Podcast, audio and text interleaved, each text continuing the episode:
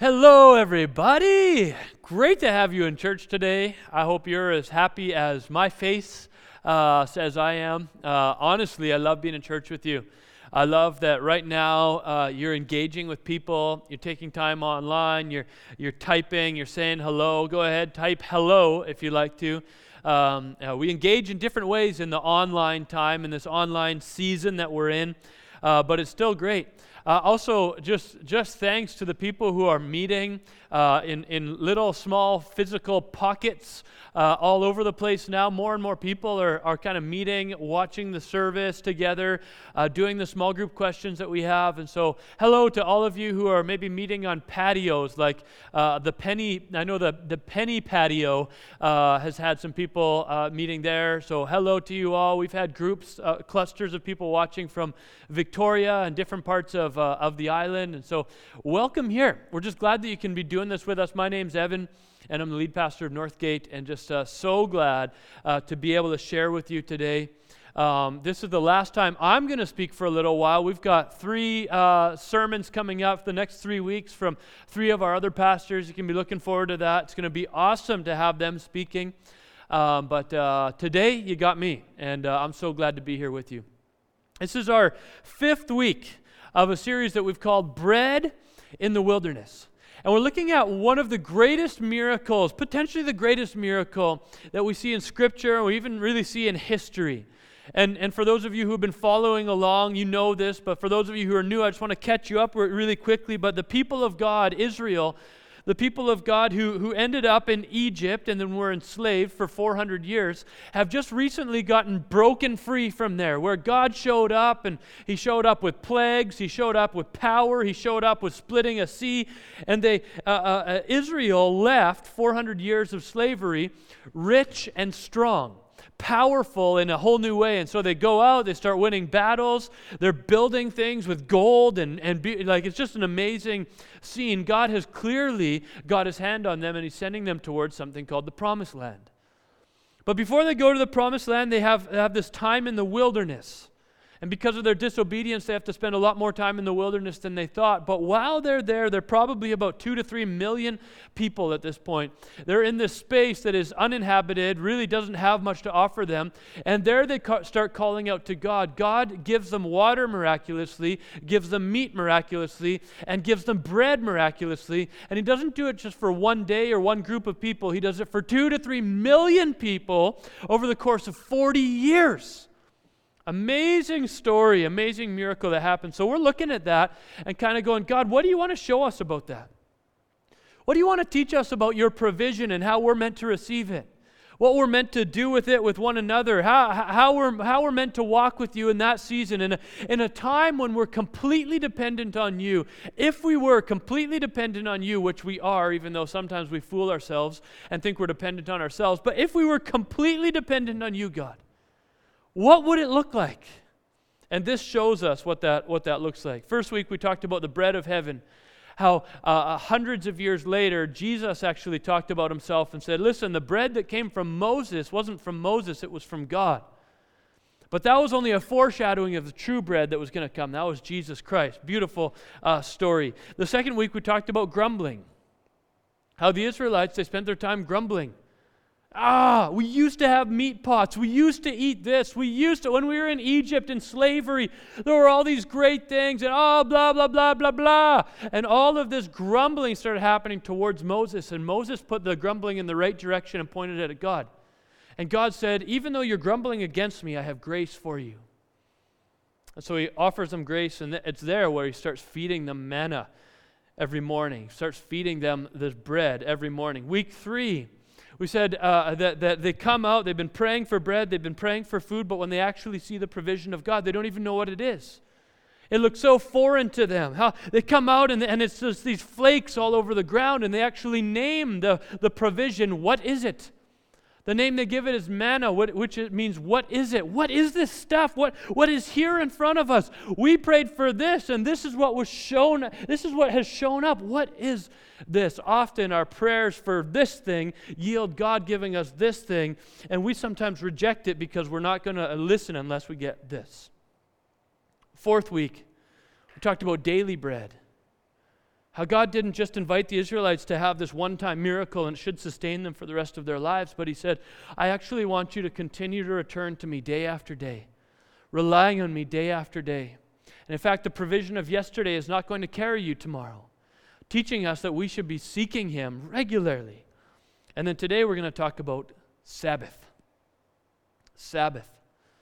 For some of you don't know what that word means. For some of you, uh, it's a bit of a bad word for you sounds like religiousness and things that we shouldn't do. It sounds like, oh, I don't, I don't like that. I, I, don't like following rules. For some of you, you think I'm just about to tell you to stop working and, and, and just start to frolic in the, in the grass with rainbows all around you uh, with Jesus. But Sabbath is a real thing that God speaks about through the Old Testament. It comes up even in the New Testament. But let's start with the scripture that we've been using, Exodus 16, verse 4 to 5. It says, Then the Lord said to Moses, I will rain down bread from heaven for you. The people are to go out each day and gather enough for that day. In this way, I will test them and see whether they will follow my instruction. We talked about that scripture last week. Here's the part that we didn't talk about. It says, On the sixth day, they are to prepare what they bring in, and that is to be twice as much as they gather on any other day. The first thing we need to know about Sabbath about this day of rest that God wants to give to the people of Israel and to us today is that it actually takes some work to get to the place where you can rest. Where he's like, I want you to go out and get twice as much that day. You're going to work twice as hard that day so that tomorrow you don't have to work. Bring it all in. It's going to be, you're, you're going to, you're going to get yourself ready so that tomorrow you don't have to get anything ready. You're just going to uh, uh, breathe. You're just going to relax. It takes a lot of effort to rest. Hebrews 4 9 to 11 says it this way There remains then a Sabbath rest for the people of God. That's me. That's you. For anyone who enters God's rest also rests from their works, but as God, or just as God did from his. Let us therefore make every effort to enter that rest. It takes effort to rest. Probably I don't have to say that too many times for you to believe it. Probably you know that it's not easy. When you rest, you, you, there's, uh, uh, you, you, you try to just rest. Maybe you take a day off or whatever, and your brain just starts buzzing. Oh, no, no, no, I got to get to that thing. Or I got that thing to take care of. Oh, well, let me just hit this quick email. It's just no problem. I'll just do it faster. Or even, maybe it's not even productivity and work that you're doing, but you're just like, I just don't like sitting still, so I better jump on social media or I better do this, whatever it is. Uh, I need to exercise. I need to uh, make extra food. I need to uh, clean that extra thing because because I, I just don't like sitting. Like, this cannot be good. I need, to, I need to work. It takes effort to learn how to rest. If we want to learn God's rest for our life, it's actually going to take work on our part to figure out how. We're going to actually have to prepare ourselves to be able to rest well. And it may not come as a surprise to you that the Israelites didn't do a lot better than we do right now. That, that, that a lot of them had a hard time imagining not doing something for a day. Remember, last week we said that if they kept bread overnight, it rotted and got maggots in it. Jesus wanted them to keep coming back. God wanted them to keep coming back to Him. And so they'd get this bread, bring it home. This is great. I got enough for tomorrow. Woo! This is awesome. I love it. Okay, tomorrow we'll put it aside. Wake up this morning like, ew! Like uh, there's maggots, rotten, gross bread. Like, why? This was provision bread. What happened? And God said, No, I didn't give you enough for tomorrow. I gave you enough for today. That's all I want to give to you. And so now he says, Now, on day six, now keep enough for tomorrow. Exodus 16, 23 to 30. He said to them, This is what the Lord commanded you. Tomorrow is to be a day of Sabbath rest, a holy Sabbath to the Lord. So bake whatever you want to bake and boil what you want to boil. Save whatever is left and keep it until morning. Every other day, get rid of it, finish it off. This day, keep it. So they saved it until morning as Moses commanded, and it did not stink or get maggots in it. Praise the Lord. Hey? Imagine, imagine your kids, or, or if you have kids, or show up in the morning, and often for us now, we're laying in bed and the kids wake us up, and we're trying to like get stroll out of bed. Sometimes we're up before them, and then they head out and they start working on their breakfast. Imagine them coming running back in, and they've got a loaf of bread. They're like, "Check it out! No maggots, not one." It's not rotten at all. Hip hip hooray! Like imagine what it for us. We're all like, yeah, yeah, yeah. Like day, day after day it works. But gee, God had designed it so this bread doesn't last two days.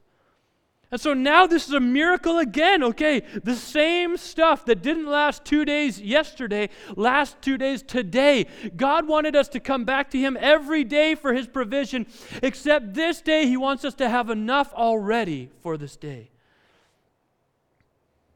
Moses said, Eat it today, because today is Sabbath to the Lord. You will not find any of it on the ground today. Six days you are to gather, but on the seventh day, the Sabbath, there will not be any. Nevertheless, some of the people went out on the seventh day, surprise, surprise, to gather, but they found none. I just love that. You know, a few days ago he said, Okay, you're going to go get bread. Don't save any for tomorrow. So they're like, this guy, what does he think? He's a baker? He knows nothing about bread. It'll last a while. They wake up this morning, ah, maggots. and then this day, Moses is like, See, I told you. Now listen, this time you can keep it for tomorrow. Don't go out and get any. There won't be any there. what does he think he is? A manna farmer? We're going to go check this out. No, there's none. Like, it's just ridiculous how bad these guys are at listening. But I got to tell you, the same instruction has been given to us throughout Scripture about Sabbath. And we still think that we're going to go out and we're going to accomplish it every day and we're going to do something every day and somehow find this great faith along the way and somehow we'll discover God. Somehow we'll discover a, a life that we have is full of purpose. And, be, and we, we think that we're going to discover that by just making ourselves busy every single day of our lives. But God says, you go out on that seventh day, you're not going to find anything. You think that when you go out, you're going to produce something more, you're going to collect something more. See, most of our lives are built around two things they're built around accomplishment or accumulation. What can I accomplish today? Or what can I accumulate for today? See, they wanted to do that too. What can I accomplish in harvesting the manna? Let's not waste a day. Let's go and get what's out there. And, and, and let's actually accumulate more for ourselves to make sure we've got a little bit in the storehouse. And God says there's not, actually nothing there. Six days there will be food there. In fact, five days there will be food. Sixth day there will be twice as much. The, the seventh day there's going to be nothing. And God is teaching them to follow the cycle that He has created in creation. That, that God actually has, has set us up to, to rest. Some recent studies have been done um, to discover what, what is the optimal amount of time that someone could work in a week before they start losing productivity. By the way, when I talk about recent studies today or things like that, it's almost all going to be from uh, the ruthless elimination of hurry, which comes from uh, John Mark Comer. But this, this, this study he, he cites talks about how they, they were trying to figure out what's the optimal n- um, number of hours that someone should work before productivity starts to drop off and they should find a rest. They said usually between 50 and 55 hours they discovered was the, was the maximum, plus or minus a little bit, uh, that someone should work before they're going to just lose productivity, anyways. And so, why work more? And the cool thing is that John Mark Comer writes about that. He says, Look, isn't that amazing that that's pretty much six days of work? That God has created, 48 hours would be six days of work. God has created this space, says, I, am okay with you working six days. But after that, you're going to go out on the field and you just won't be able to produce the same amount. I don't want you to accumulate on that day. I don't want you to accomplish on that day. I want you to rest on that day. It's actually in the very grains of, society, uh, of, of creation. If we go against the grains of creation, we're bound to get slivers. Sometimes we're getting slivers because we don't take our Sabbath. We don't know how to take our Sabbath. And this doesn't just start in this moment with Israel, it starts back in Genesis at creation. You know, there's three things that God blesses in creation in the creation story, he creates a number of, of things. Uh, one of the things he blesses is animals. Be blessed. Another thing he blesses is humans. And then the third thing he blesses is Sabbath, the day. Animals, humans, and the day. He blesses them. He says these are blessed things. And what do they all have in common? They all have the ability to bring life, they all have the ability to procreate, they all have the ability to bring about something that is life giving. And it's amazing to consider it that way that God actually created a day to bring life to you. That other days can drain you, that this day is meant to bring life to you. It's meant to be the space where you, where you find delight. Sabbath comes from the word Shabbat. And Shabbat also means delight. It means stop and it means delight. I, I wonder how often you're finding yourself stopped and delighting in creation, in food, in relationship, in yourself. It's been created in the image of God. How often are you just stopping and delighting in what God has given to you? Delighting in what's around you, what you see. If you live on Vancouver Island, man, and you haven't delighted in the, the ocean and the trees and the beauty and all that, you don't have to have money to enjoy what's on this island. You don't have to have money to go look at the beach and see what God has done. God has given you the opportunity to stop and delight in that thing. Another study was done to, to sort of see who are the happiest people in the world. So one of the top happiest people uh, in the world, people groups, fell under the, the religion, the Seventh day Adventists. And they, they actually have uh, uh, a, a, a religious rule for Sabbath. Christians generally don't, you know, follow that religiously as much, but they follow it religiously. Sabbath, you do not work. And they're said to be some of the happiest people. They're also said to live on average about 10 years longer than, uh, than other people, uh, uh, than the, the other average, the broad average. 10 years longer. Just so you know, if you Sabbath every day or every week, one day a week, for 70 years, it adds up to approximately 10 years. Isn't that interesting? Coincidence, maybe? Or is it that God actually is giving us life every single day that we Sabbath? That He's causing this thing to do what it's meant to do, that animals can create life, humans can create life, and Sabbath can create life for us. See, God says, I've got six days of gathering for you. The seventh day, I want you to stop. And they're like, nah, we want to gather because we need all this stuff. And they're missing the life that God wants to give to them. In the, in the Genesis story, God doesn't just call Sabbath blessed, He calls it holy. And this would have been a shocking word for the ancient Near East cultures to hear about a god or a deity where they like holiness to take place in space. Just somewhere out there. God is somewhere out there. Well, God brings it down and says, actually, holiness is going to be in a day, going to be in a time. And holiness Jesus says there is nothing good, there's nothing holy other than God, yet we're called to be holy like God. So, holiness is basically anything that indwells the Holy Spirit of God. If He is holy, anything that receives and, and, and is a dwelling place for the holy God, that is, that is a space that can become holy. A day becomes holy because God dwells there.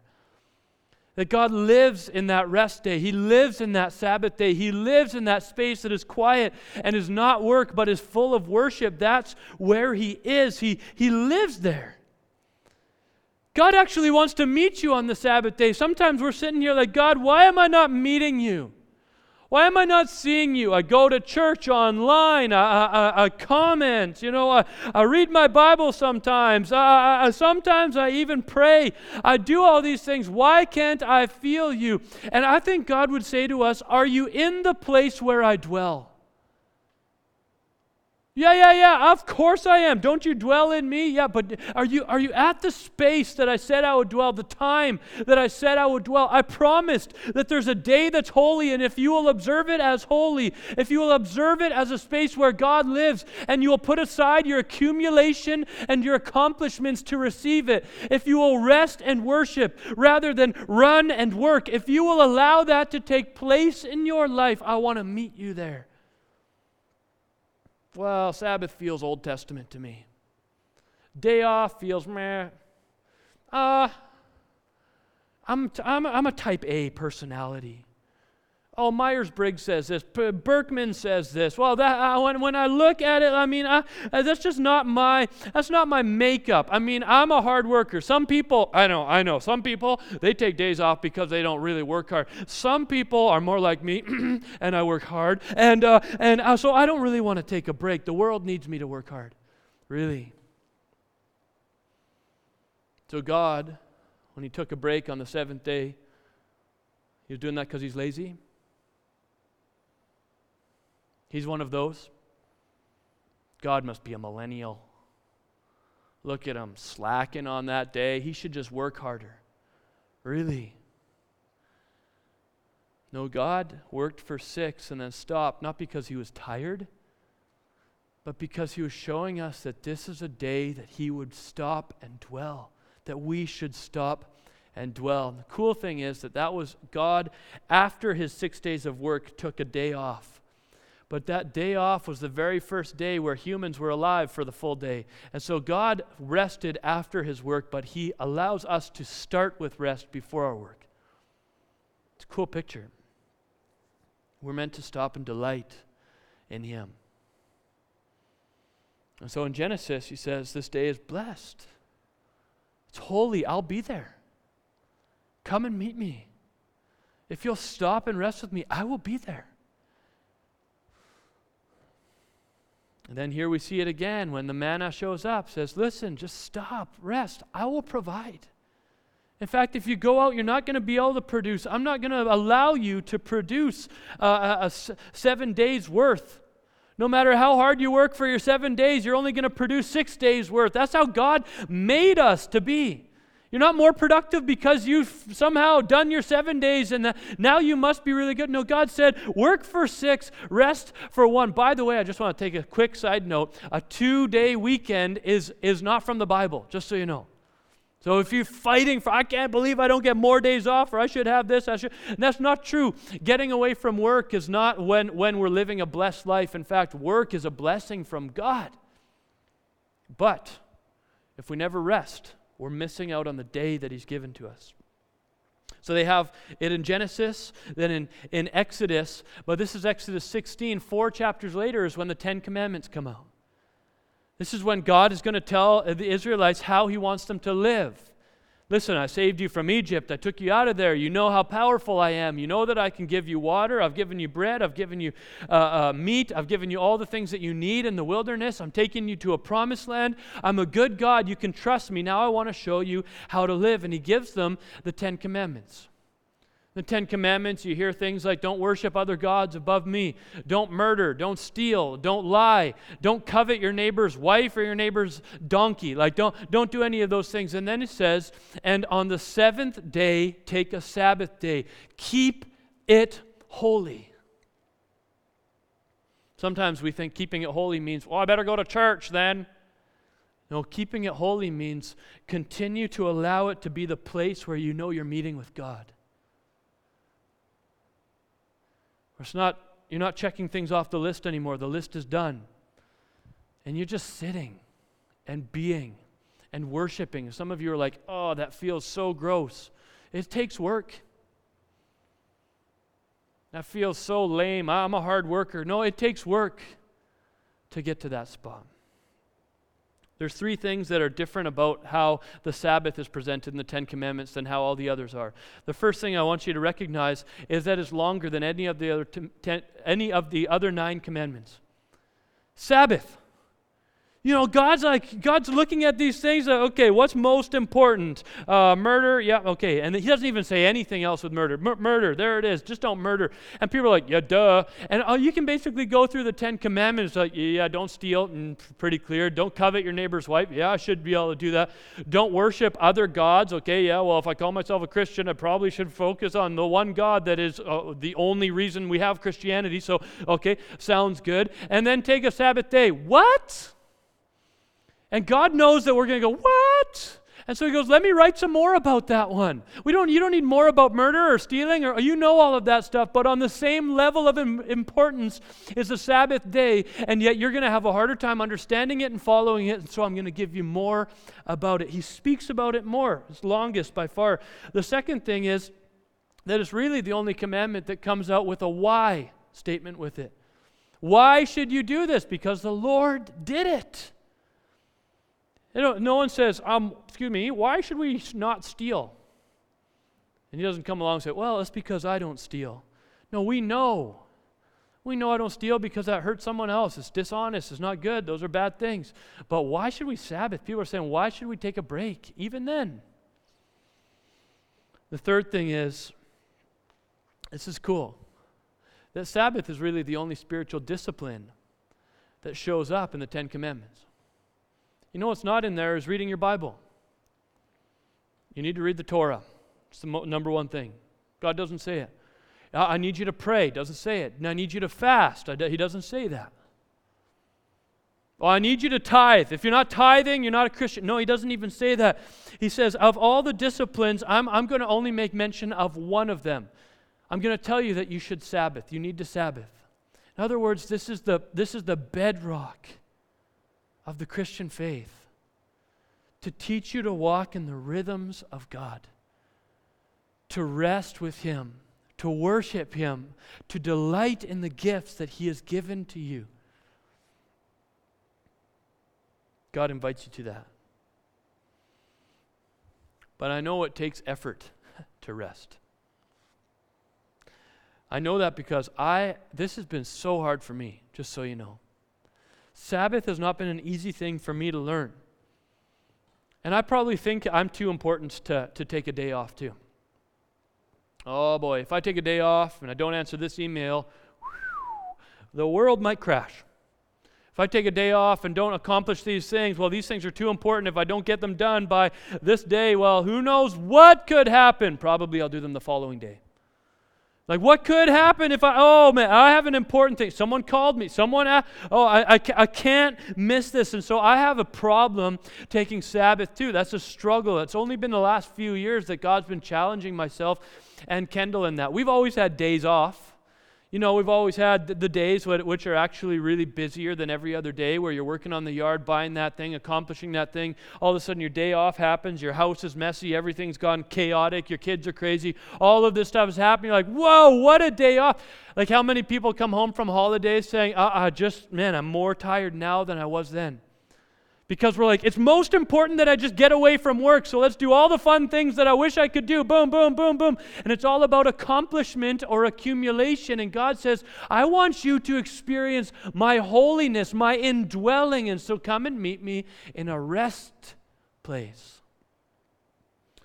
So, uh, Kendall and I have been learning what it looks like to rest, what it looks like to, to uh, Sabbath together. A few years ago, we heard from a guy named A.J. Swoboda. And he, he was the one who kind of opened our eyes to this in a new way. He just started talking about, and he was a pastor talking about Sabbath. One of the things I remember him saying is if I broke any law, law in the Old Testament, I would be fired from my job unless I break the Sabbath, and then I'll be promoted. He's a pastor. Good job, pastor. Seven days a week, perfect. You disobeyed God perfectly this week. Promotion. And he said, I, I needed to learn how to run different than the culture and the society, the way that society is running, and more like the way that creation is running. That God has put it in us to, yes, work hard, and yes, rest in Him. And so, Kendall and I, I just want to share with you what we have tried to do. We're about halfway there.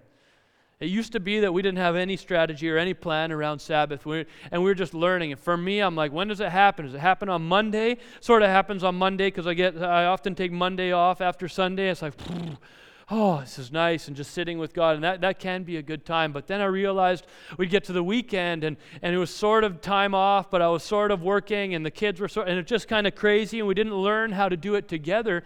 And so for us, we've kind of now fit it in uh, uh, at, the, at, at the end of Friday and the beginning of Saturday.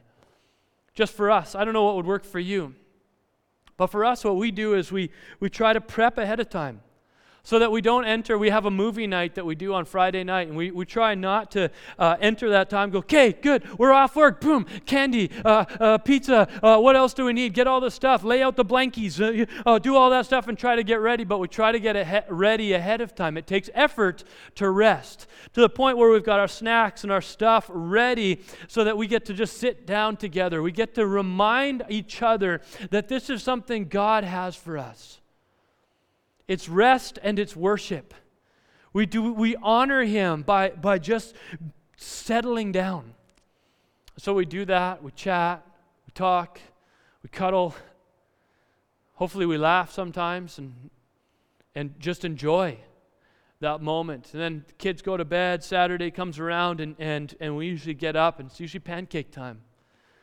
It's talking, it's enjoying, is being with one another, it's tasting the sweetness of God's rest. AJ talks about how, how he'll actually give each kid a big, a big dollop of syrup and just say, God has given you this rest. This is how sweet it's supposed to taste. He wants to draw you into this space. And so we, we do that. That's what I mean we're about halfway there. And then we start to clean up, and as Saturday carries on, I'm start preparing sermons. And, and, and so we're, we're, we're, we're getting there. We're almost there.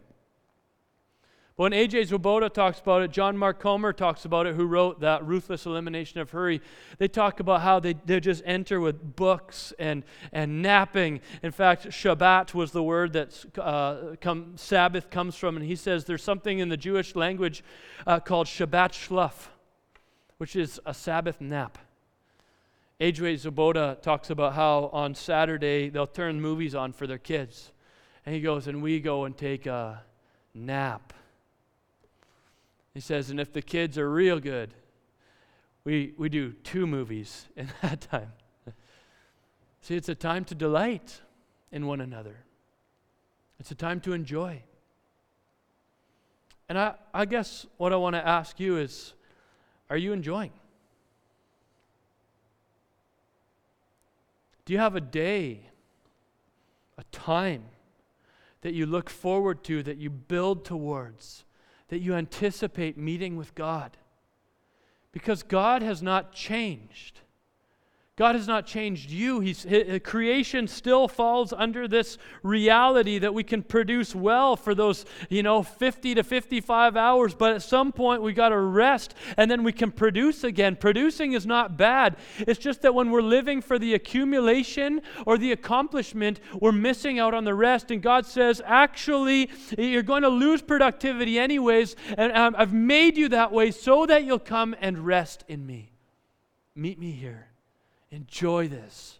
Isn't it a gift that our God and the Bible says to us, I want to lead you into rest? A lot of, a lot of uh, uh, all over the world, a lot of the different religions and things teach you that you have to do this, this, this, this, religious, this, this, this, this, this, follow all these ways all the time, do all of this stuff. And God to us is saying, I want you to come and just be with me, nap with me, read a book with me, spend time on the couch, and turn on some music, and look at the flowers Enjoy the sky. Have you ever noticed what the clouds are doing? Have you noticed how your trees move in your backyard? Or are you too busy making sure your accumulations are high and your accomplishment is higher? Come and rest with me. Last thing I just want to say is uh, a Walter Brueggemann quote. Says, People who Sabbath live all seven days differently.